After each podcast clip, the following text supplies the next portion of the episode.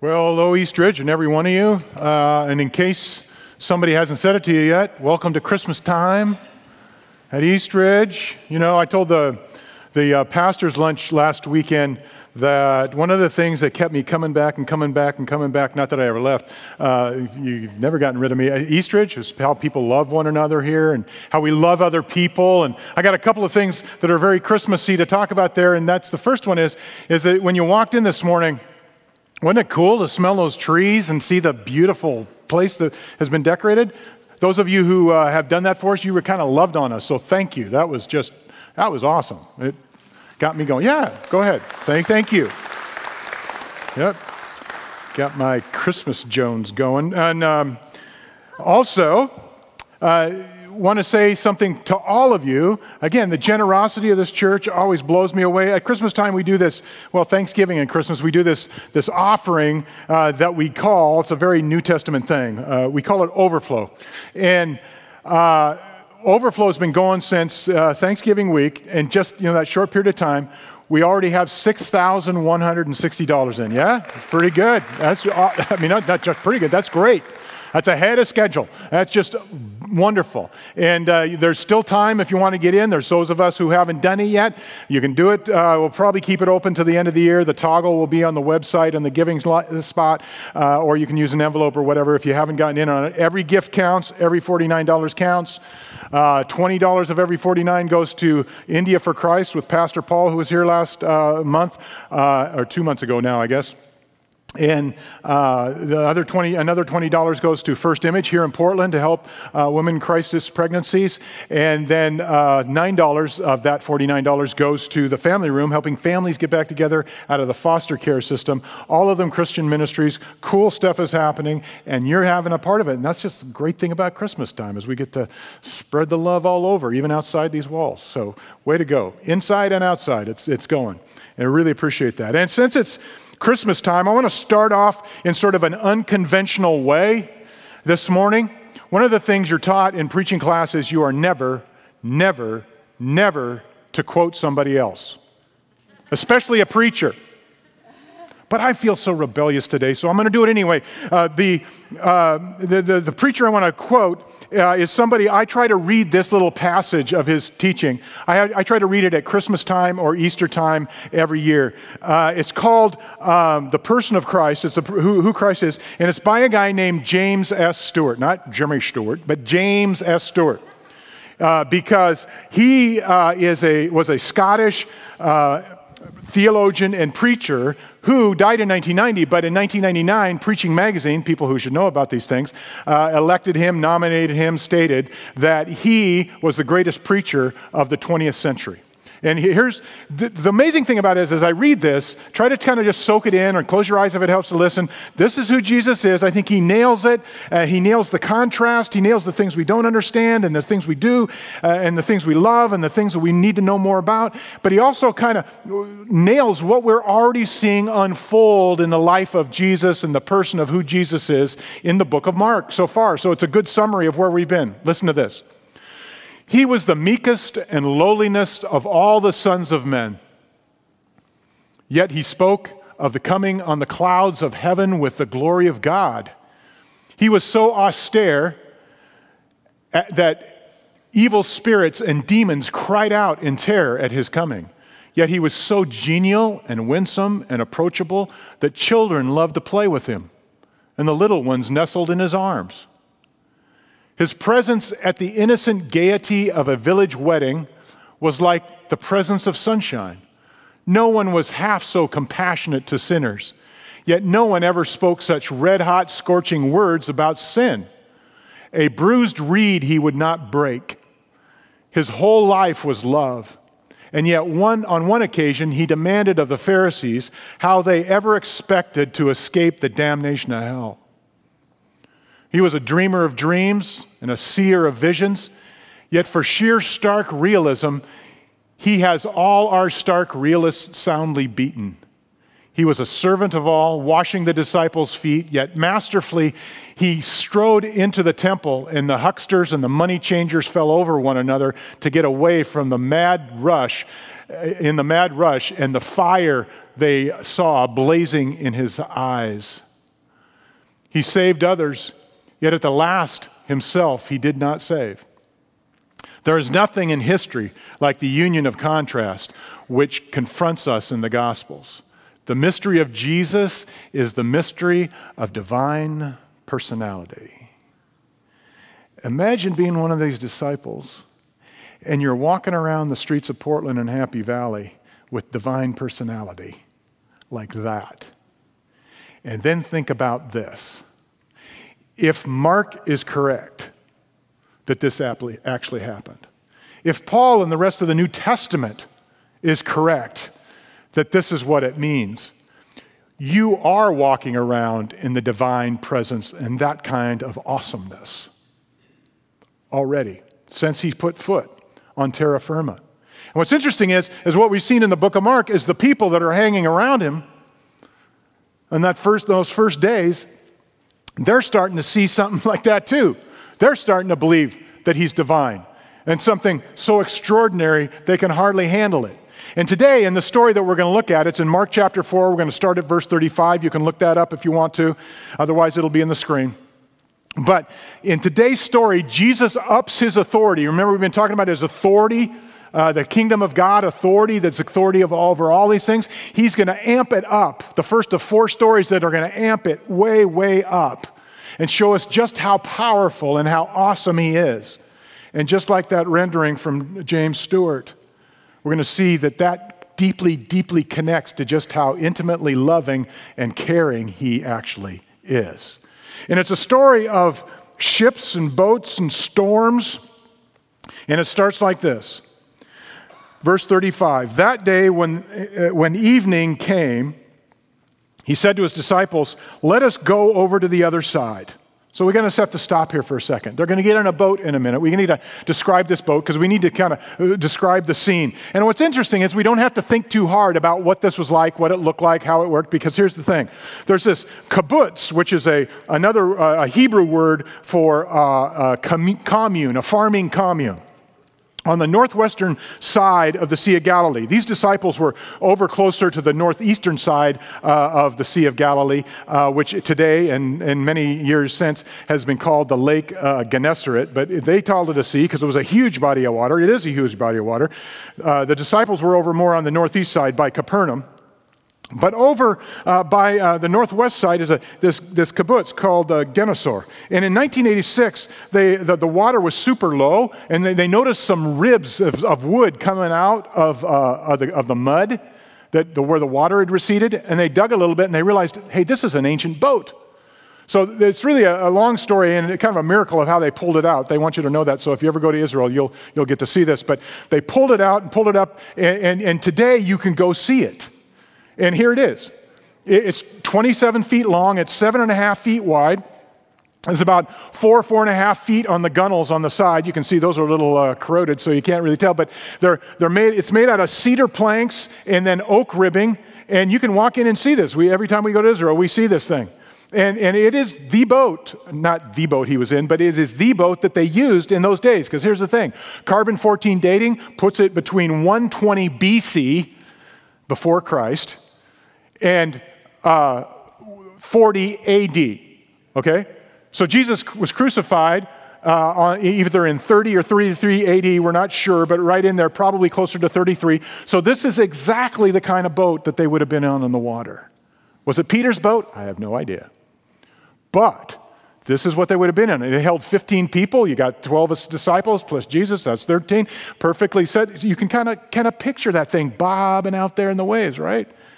And here's the interesting thing these disciples weren't dummies with regard to the Sea of Galilee. They worked on it, they had their lives on it. And so when Jesus says, let's go over, what you need to understand is in the original language, that is in a grammatical form. Uh, which has a specific title, where right away you see that word in the form that it's in, and you go, that's a command, okay? It's meant to, for us to understand that Jesus commanded them to get in the boat. Now, we're not told why he had to command them to get in the boat. Like he didn't he didn't like boss them around all the time, but this time he said, "Get in the boat. We're going to go to the other side." Okay? And uh, you know, you begin to wonder why why would he say that? In fact, Matthew when he reports this, and Matthew was there too, he reports this as as uh, Jesus giving orders to get in the boat. Here's what I think happened. This is, don't try this at home, this is speculation. This is, this is Dwayne's fully adulterated version of the New Testament. So here we go. So you look at this, and, and, and what I think is going on is they're, they're fishermen. They're looking at a cold front coming from up north, and a hot, hot, hot front coming from uh, about a lot of heat coming up from the southwest. And they know that when those clash, it's like taking a scoop out of the middle of the Sea of Galilee and goes, it's like, Jesus, we, we, we, not sure we should get in the boat. They probably didn't say it at this point because they hadn't known him that long, but they're looking at each other like, oh my word. You know, really? You know, get in the boat, just get in the boat. Well, yeah, but you know, I mean, because they've seen this, they know what this is like. Uh, what's interesting is even today, fishermen, like if you go to Israel and, and you want to go on a ride in the Sea of Galilee, there are days when they'll shut down those boats because it just gets too choppy. They, they, they call it the winds that, that, that, scoop down, they call it the sharkia in Arabic. It means shark. In other words, that's the kind of thing these guys were facing. So you can see why Jesus would say he got to get in the boat. In fact, later on in Matthew, this is not this story, but the story where there's another storm and Jesus is walking on the water, it says Jesus made them get in the boat. And that's an even more for- forceful command. It's like, you got to get in the boat. Because Jesus doesn't even go with them this time. He goes up on the mountain to pray. And it's like, Jesus, come on.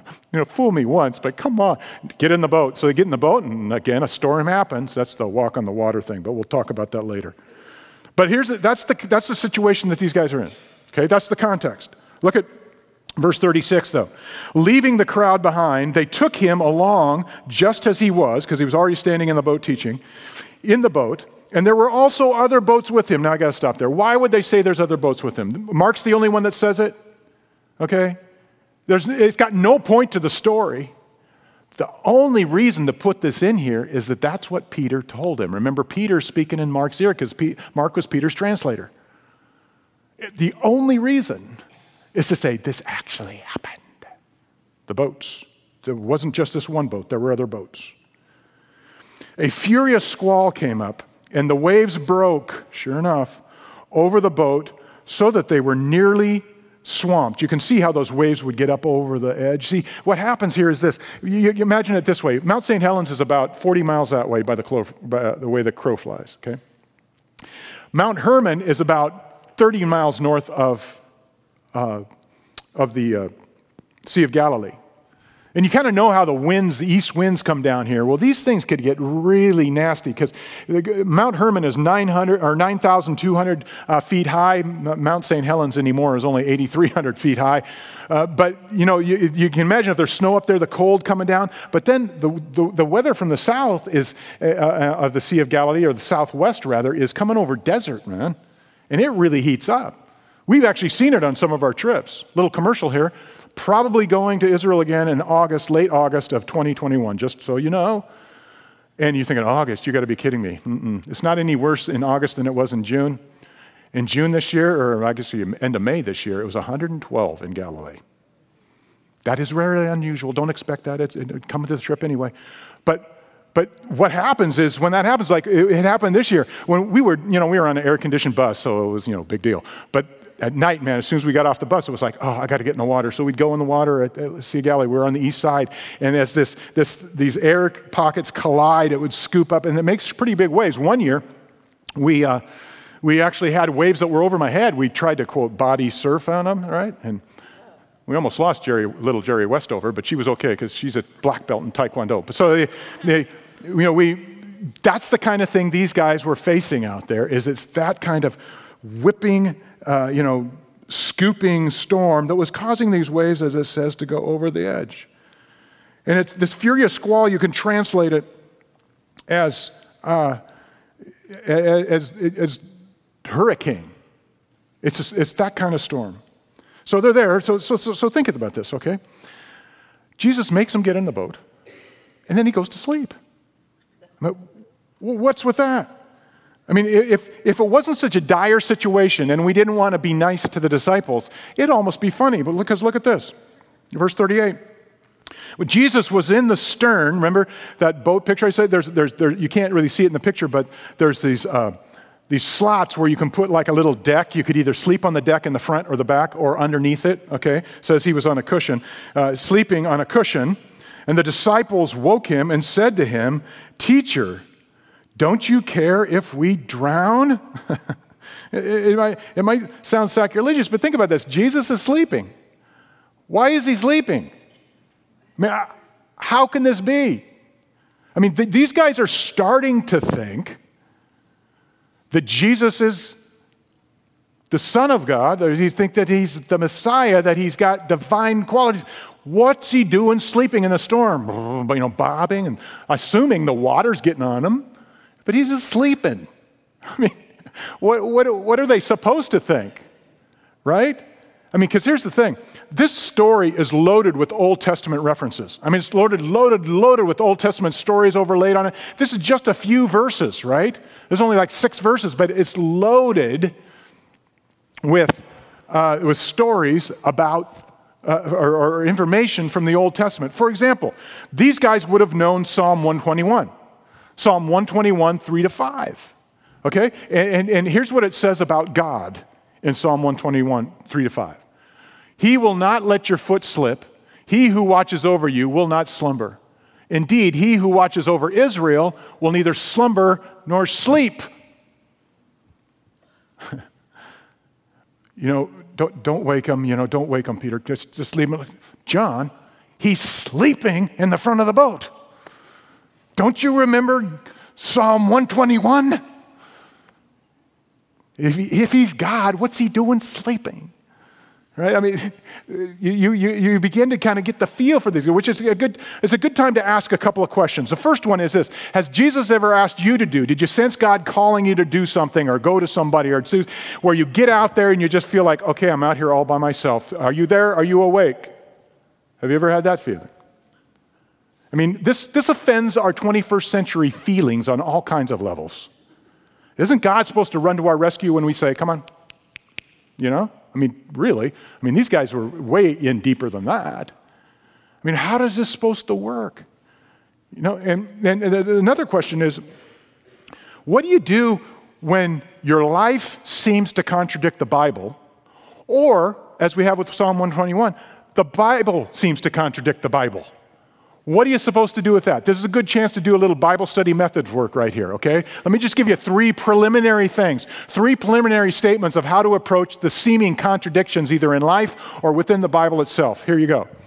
If we believe that the Bible is truly the Word of God, which all genuine Christians do, try to harmonize the apparent contradictions, apparent with its whole message. In other words, pull back a little bit. Don't force it. Don't say, well, the Bible says it, so it must be true, because later on that's going to bite you in the back. So, but, but pull back and say, I'm not going to build a whole theology and build my whole belief about God on this one verse and this one translation, this one moment. I'm going to see how it fits into the whole message of God in the Bible, okay? Because if you think about it, that only makes sense because He's God and we're not. He's the one whose ways are higher, his thoughts are higher, he's got bigger, he's got more knowledge. So, how in the world could we expect from one sentence and our interpretation of that one sentence that somehow we're going to be able to harmonize everything? Okay? You won't. And you know, sometimes you're going to have to wait a while, and we'll get to that in the third one. But here, look at the second one. If you believe that God is truly greater than you, which all real Christians do, remind yourself that life situations can't change what's really real. Our lives and the situations of our lives are terrible, terrible, terrible, awful, stinking, did I say bad? Interpreters of Scripture. Because they're just, we go all kinds of random places when we try to say, well, since this happened to me, God must be that, regardless of what it says in the Bible. Because He, again, is God, and we're not. And thirdly, if you believe that Jesus is the true king of the world, and definitely all real Christians do that, be willing to serve him by waiting patiently, because the answer might not be there that second. Does that mean he's uh, absent from you? No. Does that mean he doesn't love you? No. Does that not mean that his, his love can't feed you in that moment, even while you're waiting? Oh, absolutely not. In fact, maybe you're open, more open to it than you would be otherwise. But that's the reality of, you know, so called contradictions in our, in our Bibles or in our lives with our Bible. So that, that, that I think is, is something to, to, to understand here. But again, back to the question of why is Jesus sleeping? Why is he sleeping? I mean, think about this. I mean, First of all, he's 100% God, but he's also 100% human. And he says an exhausting time. So that should be encouraging too. He's feeling some of our weakness that we feel when we're tired. Secondly, it's an illustration of trust, isn't it? If you can sleep during the storms, some of you have got that gift. I see you sleeping on Sunday mornings. There's someone I, in my house whom I love very much. In fact, sleeps in the same bedroom as me. No matter what's happening. I mean, what's happening? We can just be talking about the biggest crisis in the world. 30 seconds, head hits the pillow, conk. Not me, man. I do not have, I'm jealous. I, have tried to get her to teach me how to do that. I can't. Just turn off your mind. I can't. You know? And, and but, but the thing is, is that, you know, what that is, is not a not caring, that is actually a trust, a deep level of God's got this, no matter what it is. Right? And that's exactly what Jesus is displaying here. But I think there's even a bigger, deeper lesson for us. And this is a lesson for Christians and non Christians, insiders and outsiders, as we've been talking about, because that's how Mark talks about it insiders and outsiders. What if the storms of life Answer the why question. You know what the why question is? God, why? We always want to know why. We want to know what are you trying to teach me? What do you want me to do? Because here's the thing if there's a fix it button on you that I can push, God, I'm going to find it and push it. Right? I mean, all of us are that way, Christians and non. I mean, that's just our tendency, right? So, but what if the storms aren't meant to, you know, for any of that? What if the answer to the why question is just simply because it's an invitation to faith? It's not a test of your faith, it's an invitation to rest as Jesus is resting in the midst of the storm because God has got this. What if that's what it is? I think that's what this is supposed to be telling us. I think this is, that's what we're supposed to understand from this that He's got all of this. And that seems to be the way it is next. I mean, because look how Jesus deals with these disciples. He doesn't, you know, disabuse himself of them. He doesn't yell at them. He doesn't do any of that. He, he you know, he, he, just, as it says here uh, in verse uh, 39, he got up, rebuked the wind, and said to the waves, Quiet, be still. And then the, the wind died down. It's almost you know, contrast. Then the wind died down, and it was completely calm. I mean, he, he, why, why didn't he just stand up and say, All right, knock it off? Why did he say anything at all? Why didn't he just go like that? Why did he take this more humble approach, this kinder approach? Because he understood where these guys were coming from and the world that they were living in. They didn't understand that the, word, the real world they were living in at the time. In fact, Again, there's an Old Testament description of what's happening here, and it, it even, it even goes in a little deeper um, than, uh, than the story is here. I mean, Mark's the one that does, does this most profoundly and most graphically. But turn, turn, if you've got a Bible or you can read it off the screen, Psalm 107. Because Psalm 107, I'm not saying this is a prophecy, I'm saying that this is something these fishermen would have known, this psalm. This is like the fisherman's psalm, this is the seagoer's psalm. You may have heard these words because people have used them, they've put them on their walls and so forth and so on. But it describes exactly what's happening here, including how these disciples were feeling. Verse 23 of Psalm 107 Some went out on the sea in ships. They were merchants on mighty waters. They saw the works of the Lord, his wonderful deeds in the deep. For he spoke and stirred up the tempest by lifting up high the, wa- the waves. Oh, so he, he stirred it up. They mounted up on the to the heavens and went down to the depths. In their peril, their courage melted away. They reeled and staggered like drunkards. They were at their wits' end, which is what they were, which is what we are sometimes in the storms. But look what they did. Then they cried out to the Lord in their trouble, and He brought them out of their distress. He stilled the storm to a whisper, and the waves of the sea were hushed. That's life right there. That's what these guys' lives at this moment were. But what it's trying to tell us is that our God, Jesus, God, the God man, has complete control and authority over nature. He has complete control and authority over every part of nature, every ology that you can I think of, you can think of or I can think of. Biology, physiology, anthropology, physics, quantum, if there is such a thing. All of it. He's got control over that because he's got control over the created order, because it's created by him. The thing that we call the world, he's got control over it. That's what it's trying to say.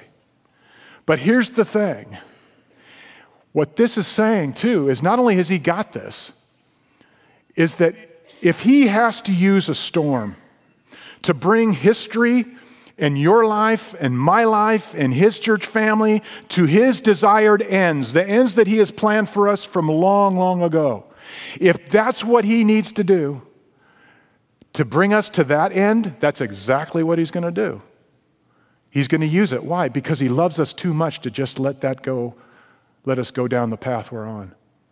So he's going to send us through that storm for that invitation to trust him. And here's the other thing if he's all that powerful, he can make sure it doesn't go too far and, and in any way circumvents his preferred future for you and for me and for us, or for Peter, James, John, and Bartholomew and the rest of the boys.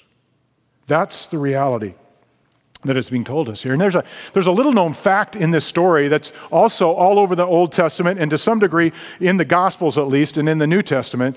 And, and, and it's this this word still plays a big part. The one that Jesus used to say, be still plays a big part in the Bible. For example, look at these two Old Testament verses. Again, one is a famous verse from Psalm 46. You probably have heard this before. It's over. It's on the wall over uh, up above our bed. He says, God says, Be still and know that I am God. I will be exalted among the nations. I will be exalted on the earth. So there's an invitation to be still. What does that mean? Well, let's dig a little further. There's another verse that's less uh, known that uses this word still, but and sort of famously. It has to do with when the Israelites left Egypt. Remember that story in Exodus? Pharaoh says, Okay, go away, go, go, go. We'll let you go after the plagues. So they run out into the desert. They get to the Red Sea and, and they're stuck there, right? I mean, there's the whole body of water in front of them. So Moses asks God, What do you want us to do? God says, I want you to camp right here. So they camp there, and there's a pillar of fire at night and, and a cloud by day that's leading them. And, and, and they're, they're, they're most likely at the end of a wadi, which is a giant desert canyon where water used to flow and sometimes still does in flash floods, but it's just right, right next to the, uh, uh, on the big giant beach next to the Red Sea. But then Pharaoh changes his mind, and the, the, the, Egyptians start running down, and they can see the cloud of the Egyptians coming. They're going, oh, no, no. So God, uh, Moses goes to God again, and God tells him what he wants him to do. He wants him to put the staff in the water and so forth and so on. But, but they don't know that. You know, Moses has got insider information. So he comes to them, and he says this. And he's trying to explain it because they're, they're, they're so beside themselves. He says, The Lord, that is Yahweh God, will fight for you. You have only to be silent and the word to be silent could also be translated still. It's the exact same word as Psalm 46:10. Or the Greek word, the Greek translation in the Old Testament in Jesus' day is the exact word of be still, be quiet to the waves. So it can be translated silence, it can be translated quiet, it can be translated cease, or my personal favorite, do nothing. But it's not the kind of do nothing that I think of or you think of first. It's not like, okay, I'm gonna forget you, God. Just kind of, I'm not doing nothing. Nope. It's don't do anything to get in the way of His good purposes because you're going to miss out. You're going to want to see this. That is the reality of being still before God. In fact, it goes on in a story to describe what this stillness uh, results in and what happens.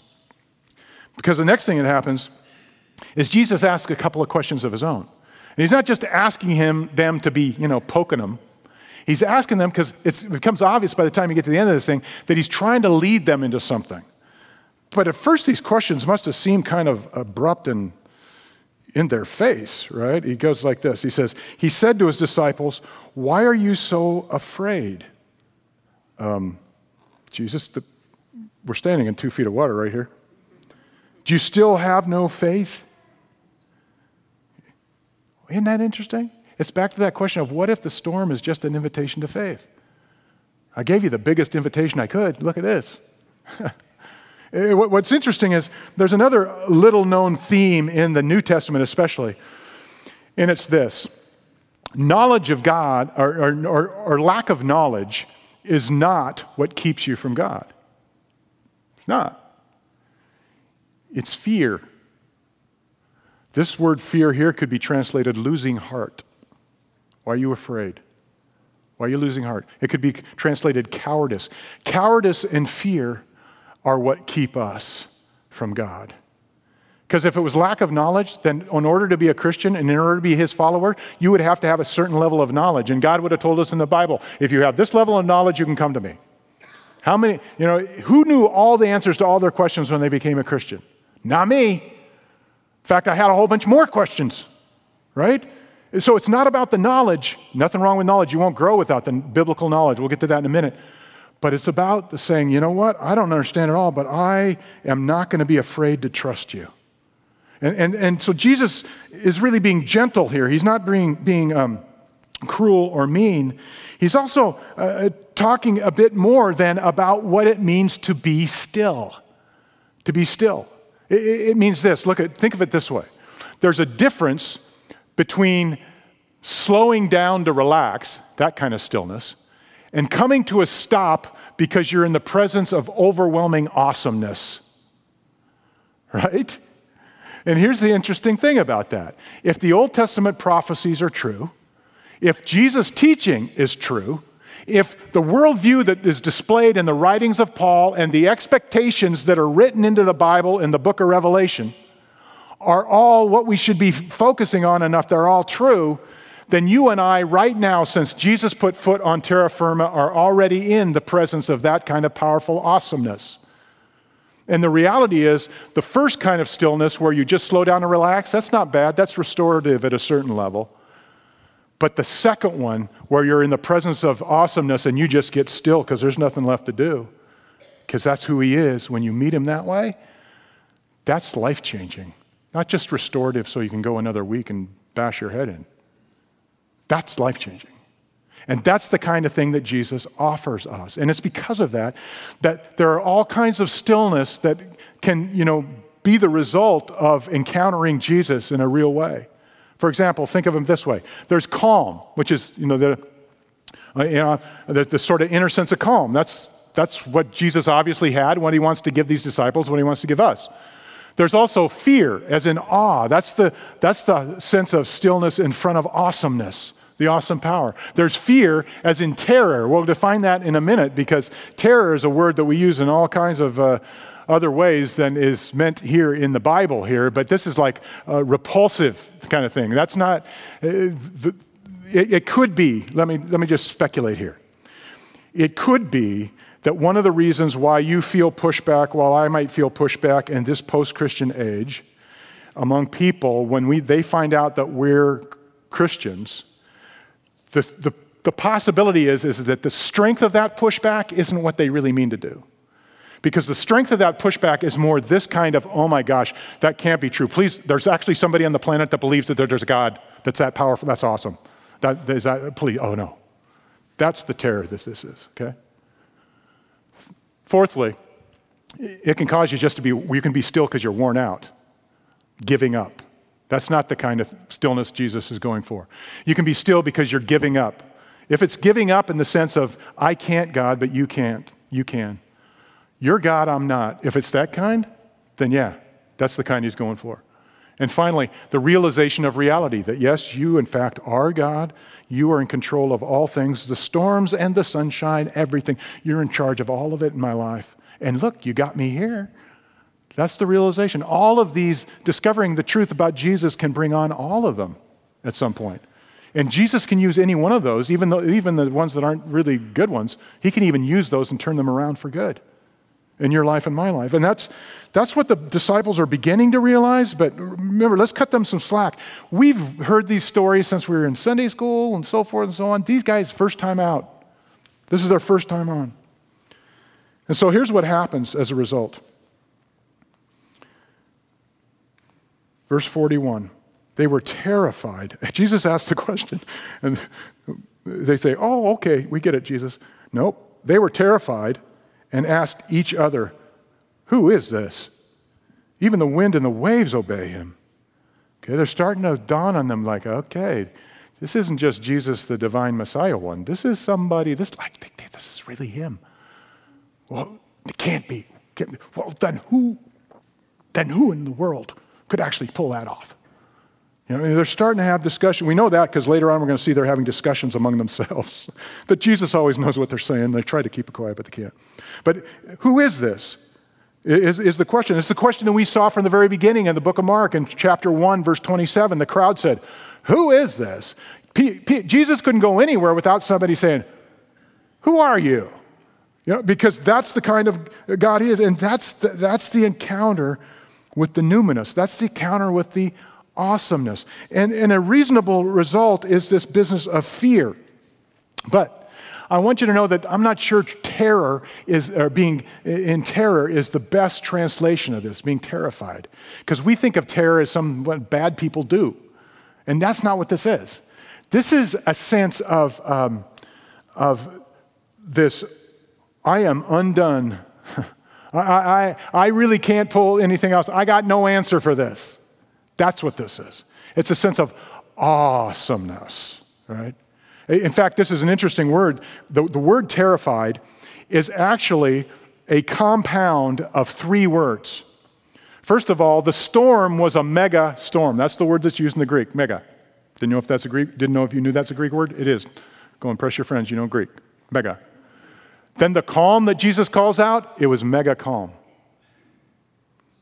This is they feared a mega fear. They feared a great fear. And that precise phrase, it's a Hebrew idiom, so it, it makes it sound more like original of what they would have been saying at the time.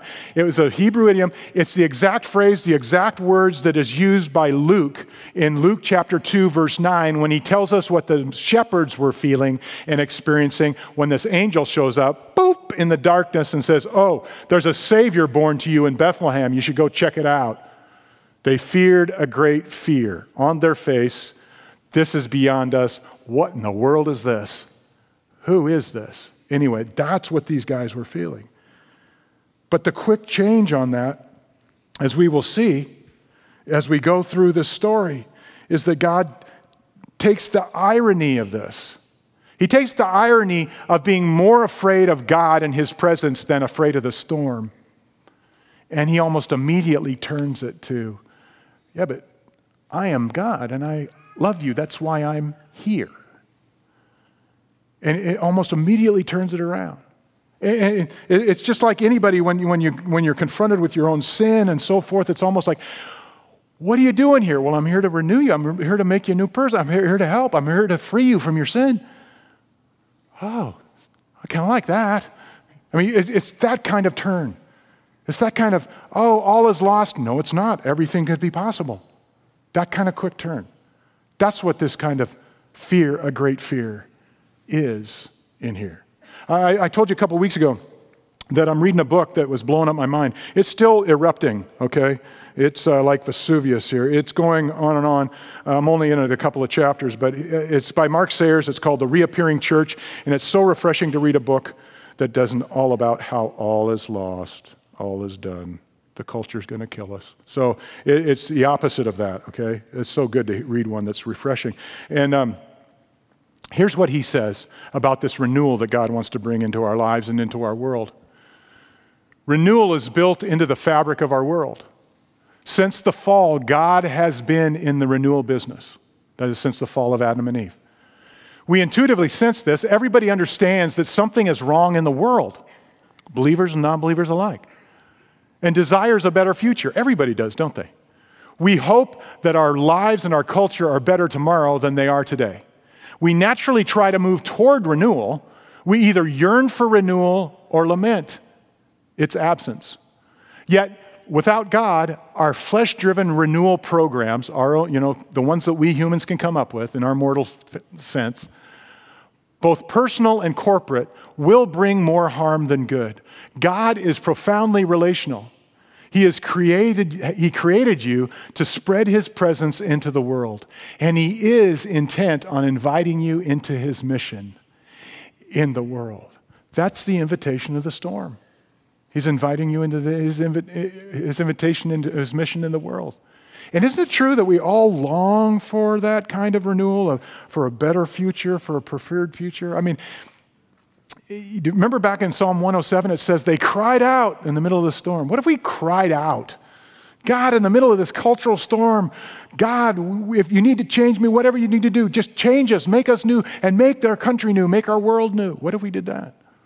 What if that's the whole program? It's as simple and straightforward as that. That's, that's the only renewal plan that God's got, and it's the only one that will ever work. Because if you think about it, ever since the beginning, ever since Adam and Eve fell, ever since the beginning of the, the biblical story, ever since the beginning of history, there have been one attempt after another, after another, after another to get back to utopia of Eden. Even, even secular historians will tell you that. That a lot of history is trying to get back to Eden, the utopia of it all. I mean, the first one was building a tower to temple, at, or t- tower to heaven at, at, um, in Babel. Then there were eternal empires like the Roman Empire was supposed to be in Jesus' time, it'll never go away. A couple hundred years later, Christianity took it down. And, and or, or, you know, the wars, there have been wars to end all wars. There have been attempts to make the perfect human being. In the early 20th century, it came to be known as eugenics. There, there are attempts today to, to fix, you know, make things utopia again. And, you know, I know what we need. We need a, a sexual revolution. And to free up anybody to do whatever they want. That'll make it perfect. Or even the revolution, or even the attempt at making things perfect again in the making America great again. Please understand me.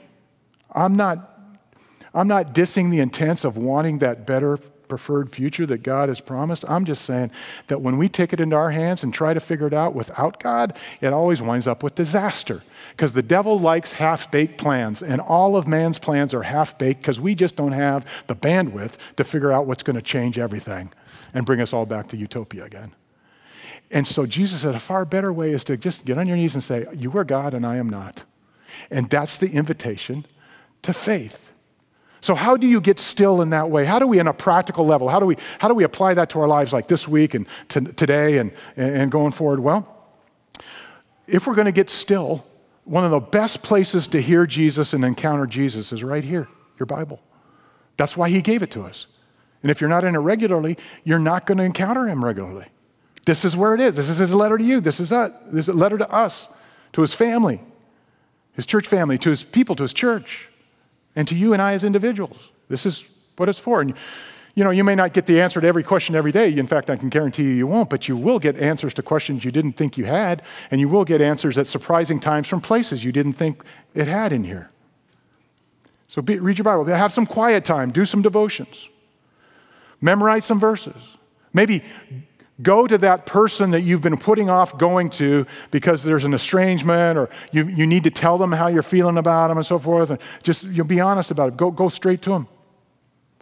And then watch for Jesus to show up in that storm. Or deal with that situation you don't really want to deal with at work or at school or whatever it is or in your family. And, and, and, and then watch for Jesus to show up in that storm. What else can you do to get still? Did I say read your Bible? I mean, you know, spend some time in the Bible. Meditate on your Bible. Because it's not just a Bible, it's not just a book, it's the Word of God. So that's where you encounter Him. But before you do any of this, and, and regardless of what it is, what God's calling you to do in, in terms of being still about something, uh, being still in the way that is, uh, you know, in awe of His awesomeness, not in the still in the way of I give up, I'm just going to go to, just kind of check out. Here's, here's a little prayer I think that'd be helpful for that process and to make sure it's the right thing. Here it is Lord Jesus, give me the courage to see you here in my life in this moment today. That'd be a good day, way to start the day, really. Lord Jesus, give me the courage to see you here, because sometimes it takes courage to admit that He's there in my life, in this moment, today. And He loves, loves, loves answering that prayer.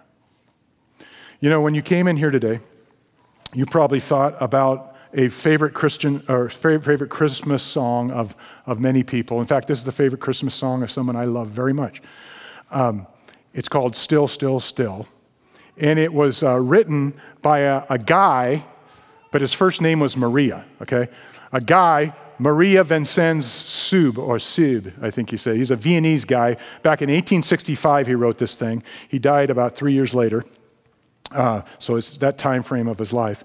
But he wrote this song called Still, Still, Still. Then it was rewritten. The lyrics were rewritten in the 20th century. So think, we think it's about snow.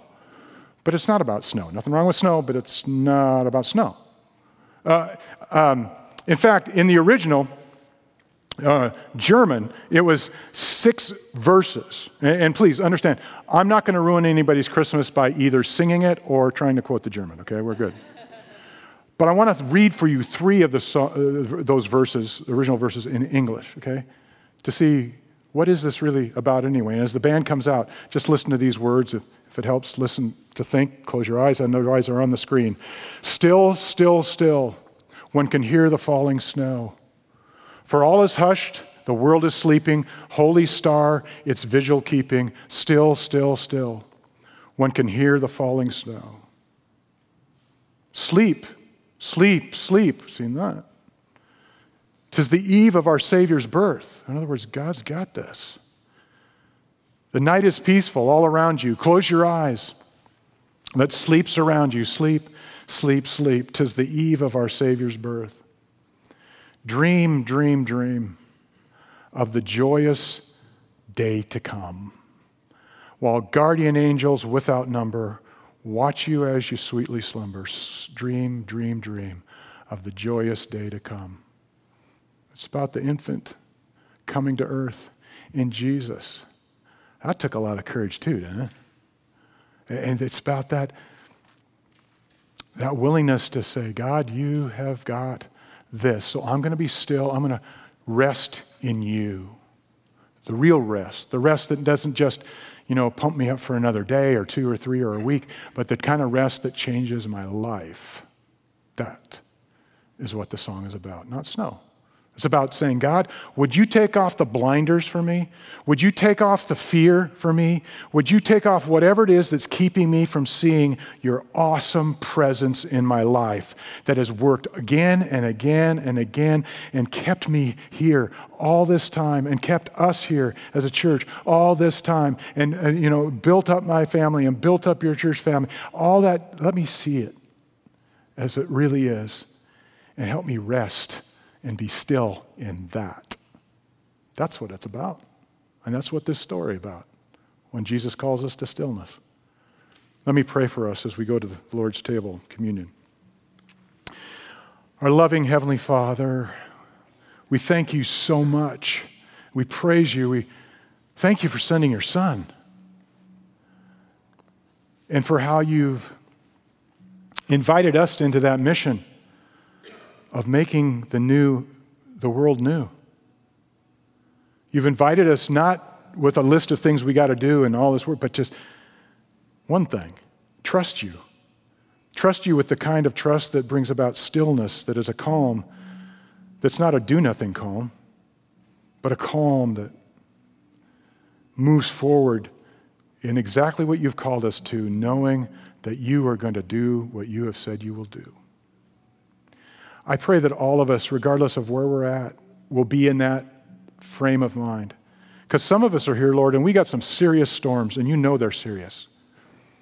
But Lord, would you just show those of us who need to hear it today that deep love, that deep grounding, that nothing is going to take us down, nothing will take us away.